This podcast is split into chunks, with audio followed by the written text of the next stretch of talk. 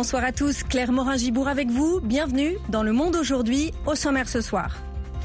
Au Sénégal, le Conseil constitutionnel maintient la liste des candidats à la présidentielle. Surprise en Guinée après le gel des comptes bancaires et la saisie des passeports des membres du gouvernement dissous. Au Burkina, inquiétude dans les milieux de la presse suite à la mise en place du Conseil supérieur de la communication. Veto américain à l'ONU sur une résolution introduite par l'Algérie pour une trêve immédiate entre Israël et le Hamas. Également dans un peu plus de 10 minutes, l'économie et les sports. Mais d'abord, le journal.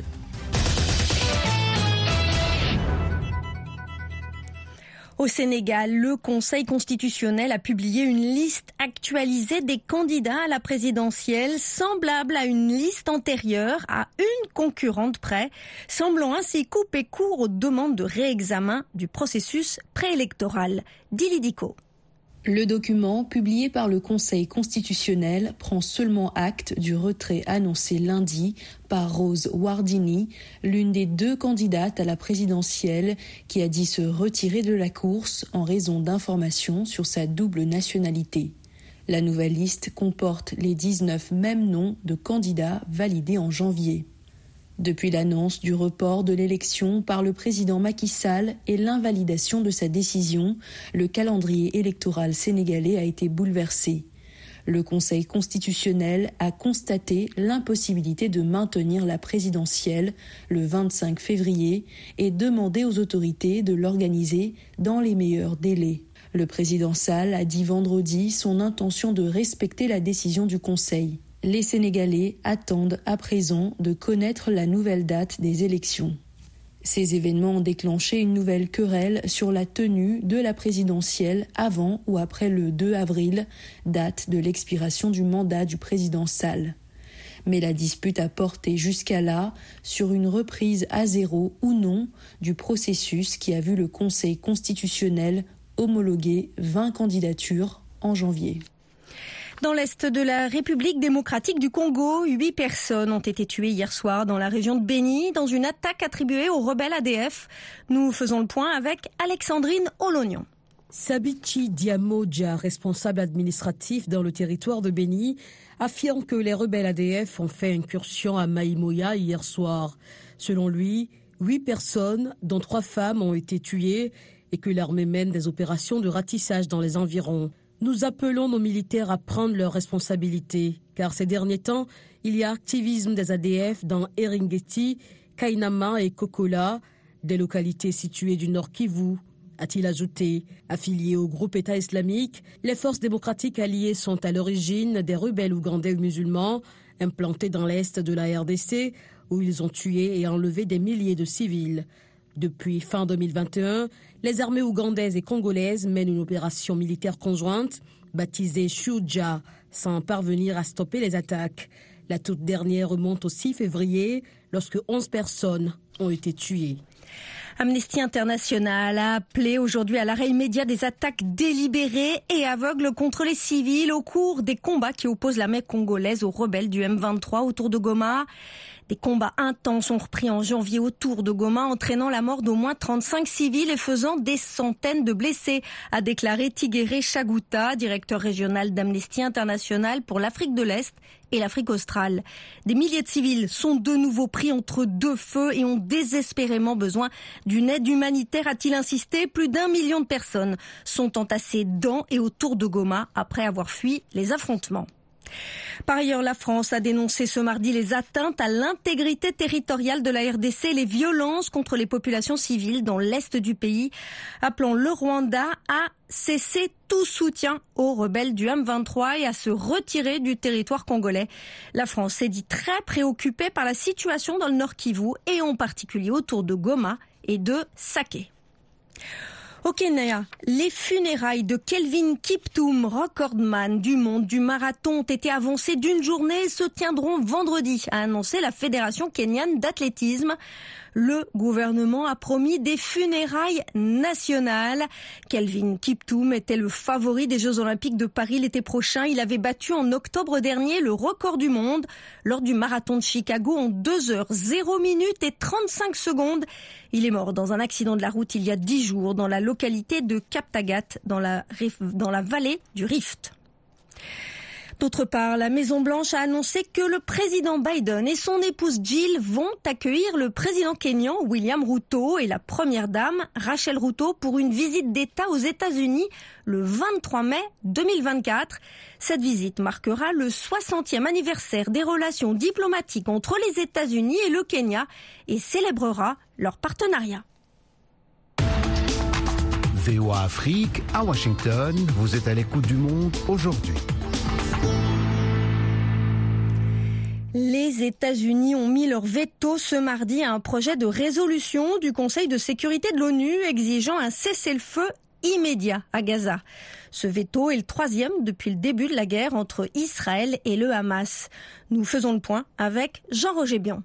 La résolution préparée par l'Algérie a recueilli 13 voix pour, une contre et une abstention du Royaume-Uni. Le projet de texte qui exigeait un cessez-le-feu humanitaire immédiat respecté par toutes les parties s'opposait au déplacement forcé de la population civile palestinienne alors qu'Israël a évoqué une évacuation des civils avant une offensive terrestre à Rafah et il réclamait la libération de tous les otages. Les États-Unis avaient déjà prévenu ce week-end que le texte algérien n'était pas acceptable et ont opposé leur veto. Par ailleurs, le chef du Hamas, Ismaël Haniyeh, est arrivé mardi au Caire pour discuter d'une nouvelle trêve à Gaza.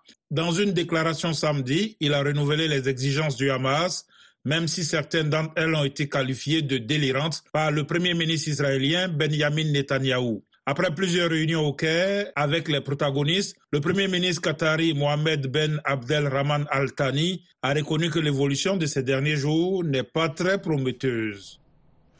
En Russie, la mère de l'opposant Alexis Navalny appelle le président Vladimir Poutine à lui remettre sans délai le corps de son fils.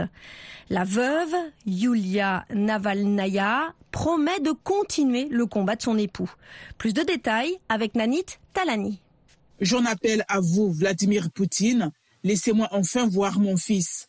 Je demande à ce que le corps d'Alexei soit rendu sans délai afin que je puisse l'enterrer de façon humaine, a-t-elle déclaré dans une vidéo filmée à proximité de la colonie pénitentiaire où est décédé son fils. Depuis sa mort dans une prison le 16 février, la mère et un avocat d'Alexei Navalny cherchent en vain à accéder à sa dépouille. Selon l'équipe de l'opposant décédé, les enquêteurs russes ont affirmé qu'ils ne rendraient pas son corps avant au moins 14 jours afin de mener une expertise. La veuve d'Alexei Navalny accuse les autorités de cacher sa dépouille pour couvrir un meurtre. Le Kremlin a qualifié de grossière et totalement infondée ces accusations. Dans une vidéo publiée lundi, Iulia Navalnaya a promis de poursuivre le combat de son mari. Elle a aussi assisté à une réunion des ministres des Affaires étrangères de l'Union européenne, appelant les 27 à ne pas reconnaître le résultat de la présidentielle russe de mi-mars qui doit déboucher sur un nouveau mandat pour M. Poutine. Et les États-Unis ont annoncé aujourd'hui qu'ils adopteraient vendredi des sanctions contre Moscou à la suite donc de la mort en prison de l'opposant russe Alexis Navalny. C'est ce qu'a annoncé la Maison Blanche à l'initiative du président Biden. Nous annoncerons vendredi un ensemble de sanctions majeures afin de tenir la Russie responsable de ce qui est arrivé à M. Navalny, a déclaré John Kirby, le porte-parole du Conseil national de sécurité de la Maison Blanche. Le président russe Vladimir Poutine s'est moqué de la fuite chaotique de l'armée ukrainienne de la ville d'Adivka, dans l'est de l'Ukraine, abandonnée la semaine dernière par les forces de Kiev après des mois de combat. Au Royaume-Uni, l'audience pour le dernier recours de Julien Assange s'est ouverte ce matin en son absence. Sa défense s'efforce de convaincre la justice britannique d'accorder au fondateur de Wikileaks un dernier recours contre son extradition vers les États-Unis, où il est poursuivi pour une fuite massive de documents. La justice britannique examine mardi et mercredi le refus d'autoriser Julien Assange de faire appel de son extradition aux États-Unis, accepté en juin 2022 par le gouvernement britannique. Voilà pour le journal. Vous écoutez Le Monde aujourd'hui sur VOA Afrique et voaafrique.com. L'essentiel de l'actualité économique en Afrique, c'est la Minute Éco avec Nanit Talani. Au Nigeria, les chauffeurs de camions-citernes ont entamé lundi une grève contre la hausse des coûts d'exploitation due à la deuxième dévaluation du Naira en un an et contre l'état des routes du pays. Narto, leur association, fait pression pour que les frais de transport soient plus élevés auprès des vendeurs de carburant en raison de la hausse des coûts. La société minière d'État de la RDC, la GECAMINE, veut que davantage de dirigeants locaux siègent au conseil d'administration des co-entreprises pour qu'ils aient leur mot à dire sur la manière dont les actifs sont gérés, a confié à Reuters Guy Robert Lukama, président de la GECAMINE. Il estime que cela pourrait aussi garantir la responsabilité, la transparence, le développement communautaire, le respect des règles sur les achats locaux et la formation du personnel congolais. Pour terminer, en Afrique du Sud, le taux de chômage a augmenté à 32,1% au dernier trimestre de 2023 contre 31,9% au trimestre précédent, a affirmé l'agence gouvernementale des statistiques. Et maintenant, la page sport présentée ce soir par Yakuba Ouedraogo. Bonsoir Yakuba. Bonsoir Claire, bonsoir à tous. Emers Faé confirmé comme sélectionneur de la Côte d'Ivoire. Oui, l'annonce a été faite hier par le président de la Fédération ivoirienne de football, Idriss Diallo, qui a précisé que c'est un contrat de deux ans jusqu'à la Coupe du Monde 2026 renouvelable. Emers Faye a pris les rênes de la sélection ivoirienne en pleine Coupe d'Afrique des Nations au lendemain d'un premier tour désastreux à domicile. Pour Didier Blé, journaliste à la radio de la paix en Côte d'Ivoire, ce n'est pas une surprise. C'était la nouvelle la plus évidente. On, ne pensait même pas à une autre nouvelle. C'était tellement évident qu'on confie, mais merci non. Ben, tout cela allait créer le courroux hein, du public sportif. Il faut dire qu'après les quatre matchs magiques qu'il nous a offerts, on se rappelle donc que l'équipe a commencé de façon flasque et tiède, et puis euh, la suite, on la connaît. Euh, sauvé par le gong et Mers va assurer l'intérim. Et puis on va battre le Sénégal, le Mali, la RDC, le Nigeria, tout se métamorphose et nous sommes champions d'Afrique. Didier Blé note toutefois que les défis sont énormes pour Emers Faye. C'est vrai qu'on est champion d'Afrique, mais il y aura des moments forts, il y aura des moments faibles, il y aura des temps de vaches grasses, des temps de vaches maigres, des matchs vont pas marcher, tout ne va pas tourner rond. Il a récupéré une équipe à laquelle il a donné une âme. Maintenant, il faut confirmer hein, tout le bien qu'on pense de lui. Confirmer Faye est une bonne chose. Il faut essayer un entraîneur local. Kamara Ibrahim n'a pas été mauvais. Zawi François nous a envoyé en finale. Donc, euh, pourquoi pas avec Faye hein, créer des choses et puis encore une fois à, répéter d'autres exploits. Tout ce qu'on pourrait vraiment lui souhaiter, c'est de faire une bonne détection, comme l'a réussi euh, Gassé euh, avec le retour de Seko, avec l'arrivée d'Adengra, de Amani, des garçons en tout cas qui font de très belles choses. Donc tout n'a pas été mauvais à Gassé, faut-il le rappeler. Didier Blé, journaliste à la radio de la paix, joint à Abidjan.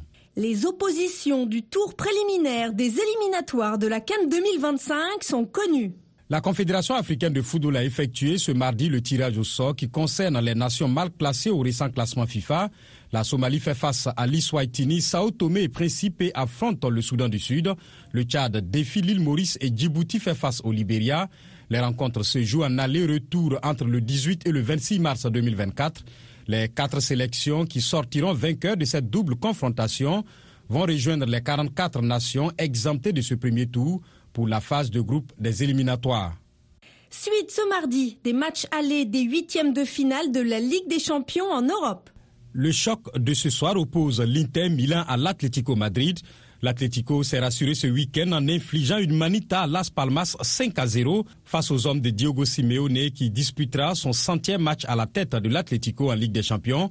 Les Italiens seront en pleine confiance après avoir empoché 12 points sur 12 en Série A. Dans l'autre match de ce soir, deux équipes en pleine progression vont s'affronter à Eindhoven, le PSV et Dortmund du nouveau champion d'Afrique, Sébastien Haller. Merci Yacouba.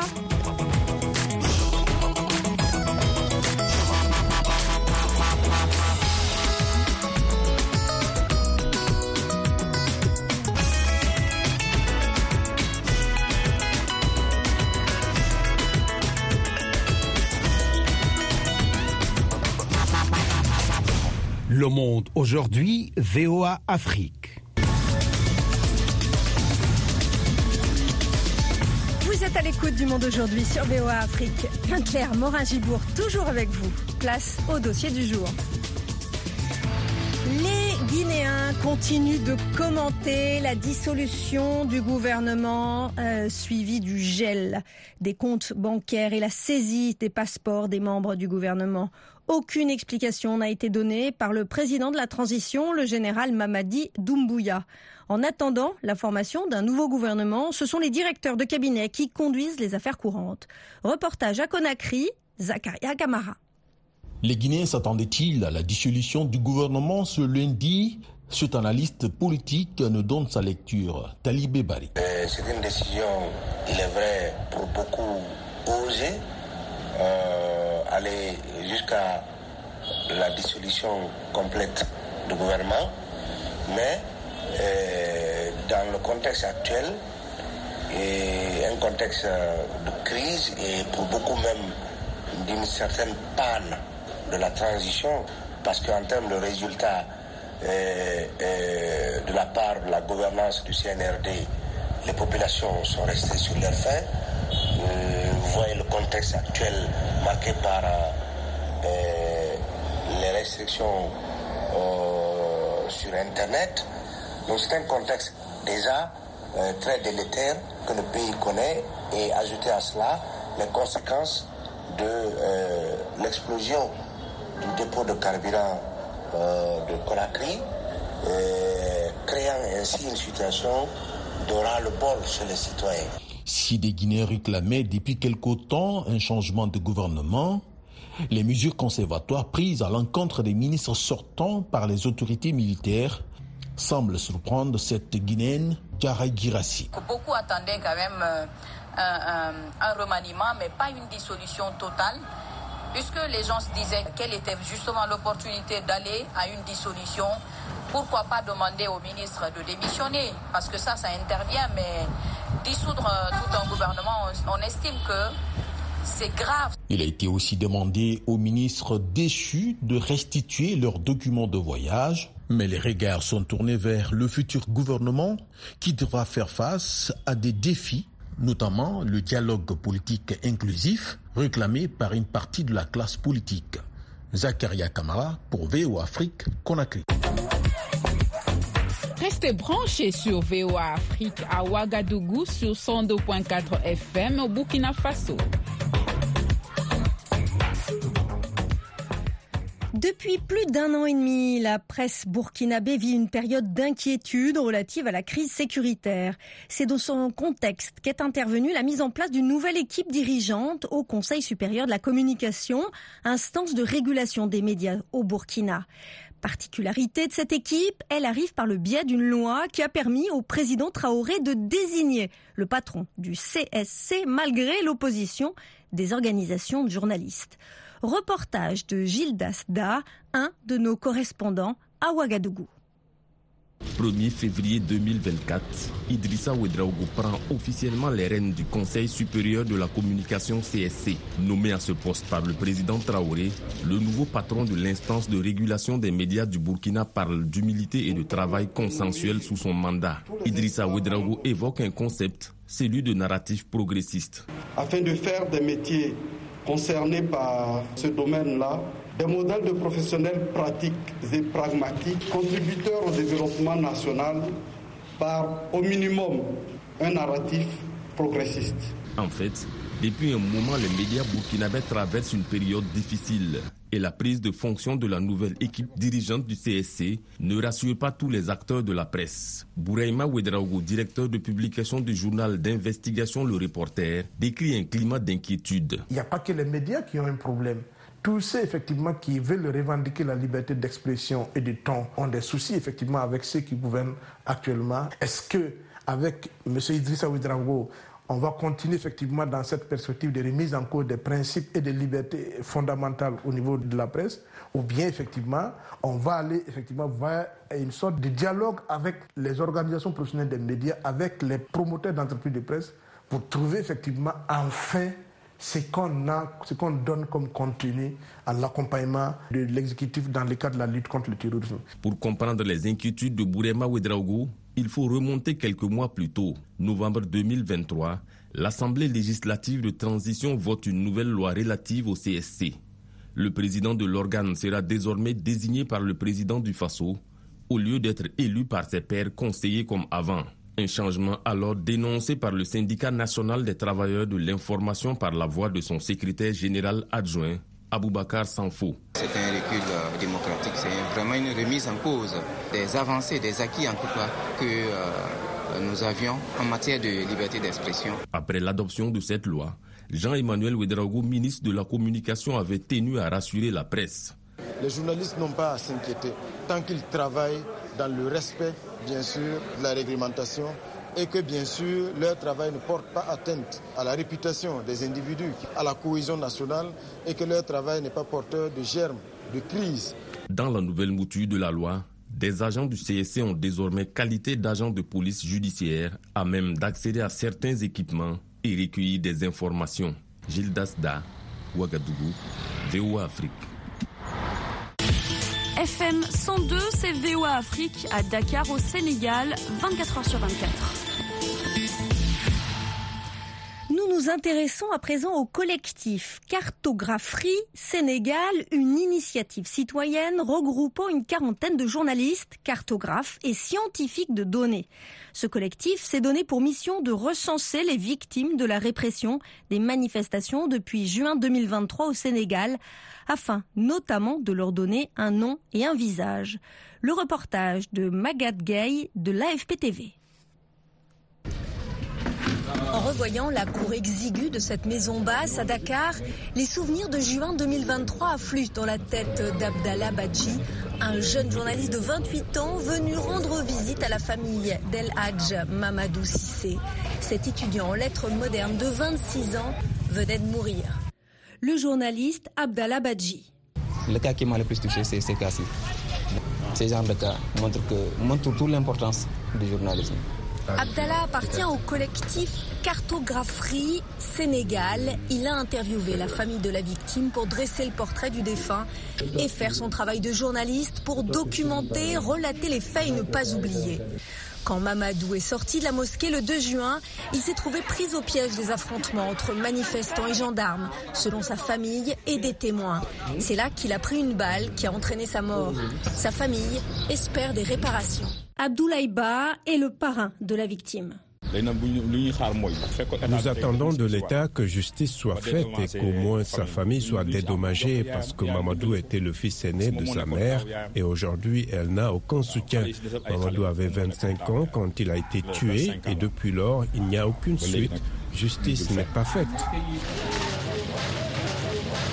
Depuis le début de la contestation contre le report de la présidentielle annoncée par le président Macky Sall, Cartographerie Sénégal fait un travail de fond pour rechercher le plus rapidement possible sur toute l'étendue du territoire les Sénégalais morts durant les manifestations. Le journaliste Moussa Ngom, fondateur du collectif Cartographerie Sénégal. C'est l'usage de balles qui a causé la quasi-totalité des victimes que nous avons recensées, soit 29 en juin et euh, si je me trompe 5 en 4 en, mois de fin, fin juillet, mois d'août. Là, on en est à 3 euh, pour le mois de, février. Il n'y a aucune personne qui est jusque-là poursuivie par rapport aux morts qu'on a constatées lors des manifestations. C'est quelque chose de très regrettable et c'est également quelque chose qui déteint dans la réaction parfois des familles. Elles pensent que justice ne sera jamais faite pour leurs enfants. Et ça, je pense, c'est quelque chose à rectifier nécessairement, aussi bien pour le temps présent que pour l'avenir. Il faut faire en sorte que la justice puisse être rendue à ces, à ces victimes-là. Ce travail de recensement des données a permis de dresser un profil des victimes de la répression des manifestations. Il s'agit généralement de 13 jeunes hommes de couches sociales défavorisées, morts à la suite de blessures causées par balles, principalement à Dakar et sa banlieue, ou à Ziguinchor en Casamance, dans le fief d'Ousmane Sonko. Malgré les promesses du gouvernement, aucune enquête n'a encore abouti. Washington, la voix de l'Amérique, vous êtes à l'écoute du monde aujourd'hui. Retrouvez-nous aussi sur Internet, Facebook et sur votre portable. Au Bénin, un jeune entrepreneur culturel répondant au nom d'Emmanuel Tonigdano Tometine veut donner un coup d'accélérateur à la promotion de l'art contemporain qui ne représente que 0,1% des enchères mondiales d'art. Et pour changer la donne, il mise sur le numérique en créant une application de rencontre et de promotion de l'art contemporain dénommée DICAP. Notre correspondante à Cotonou, Ginette Fleur Adandé, l'a rencontrée. Voici son portrait. Permettre aux artistes plasticiens africains de se faire connaître et aider nos États à faire de cette discipline culturelle un vecteur d'emploi et de richesse. C'est à cela que se résout la plateforme des CAP. Pour Emmanuel Toindaro Tometi, le promoteur, il est temps de bousculer les normes dans ce domaine afin que les artistes majeurs de la scène contemporaine cessent d'être représentés que par des galeries basées en Europe ou en Amérique. Faciliter le contact entre les créateurs, les acheteurs, les organisateurs de marché de l'art, créer le contact entre les créateurs et les critiques d'art. Créer le contact entre artistes africains, pouvoir échanger des techniques, discuter euh, des techniques qu'ils abordent, échanger aussi des difficultés. Notre plateforme est une plateforme fédérateur de mise en relation. Emmanuel Tainaro Tometi n'a pas fait de longues études. C'est à peine s'il a fini ses études secondaires, mais c'est un autodidacte qui a compris très tôt que la valeur d'un homme ne se mesure pas à l'aune des diplômes obtenus, mais à la force des compétences dont on dispose. Et les compétences, notre entrepreneur culturel en est pourvu. Pour lui, la plateforme des CAP est plus qu'un canet d'adresses et reste une opportunité à saisir. En créant cette plateforme, nous voudrions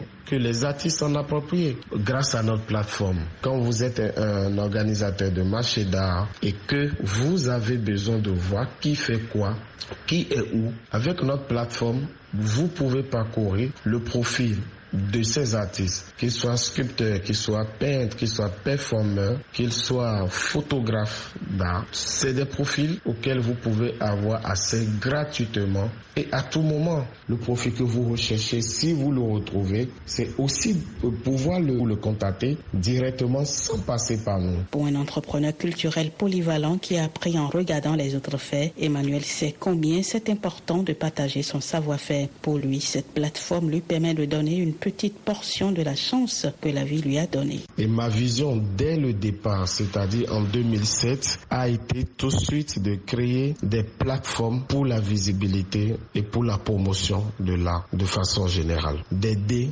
ces artistes créateurs euh, qui s'investissent beaucoup, qui s'investissent beaucoup dans les créations. La vision de notre jeune entrepreneur qui s'est spécialisé dans la photographie de la scène ne s'arrête pas qu'à l'art contemporain. Il entend mettre sur pied d'autres plateformes pour la visibilité et la promotion des artistes, quel que soit leur domaine de prédilection. Nous investissons par ma passion pour la photographie de la scène. Il y a déjà une plateforme en construction juste pour les photos, les photos de scène. Ça, je le fais d'abord pour moi, pour montrer mon travail depuis 2013, de ce travail que j'ai commencé depuis 2013, qui m'a permis de d'archiver plusieurs scènes de plusieurs disciplines, de plusieurs nations. Mais il y a d'autres projets allant dans le développement de l'art en utilisant le numérique qui sont déjà en réalisation en notre sein. Emmanuel considère qu'au Bénin, le secteur de l'art contemporain est encore peu structuré et l'absence d'un encadrement adéquat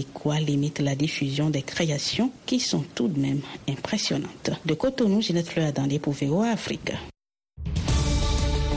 Abdurrahman Dia avec vous.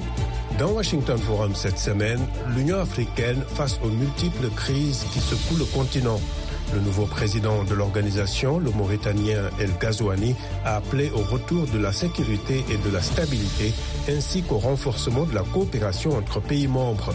Le 37e sommet s'est tenu dans un contexte de coup d'État, de crise politique comme au Sénégal, ainsi que de tensions entre pays comme celle entre la RDC et le Rwanda, ou encore l'Éthiopie et la Somalie. Quelle feuille de route pour l'Union africaine en 2024 Rendez-vous ce jeudi à 19h temps universel sur VOA Afrique et voaafrique.com en rediffusion samedi et dimanche. C'est la fin de cette édition. Merci de votre fidélité à VOA Afrique. Un grand merci à la rédaction et à toute l'équipe de production qui a permis la réalisation de ce journal. Au micro, Clermont Agibourg.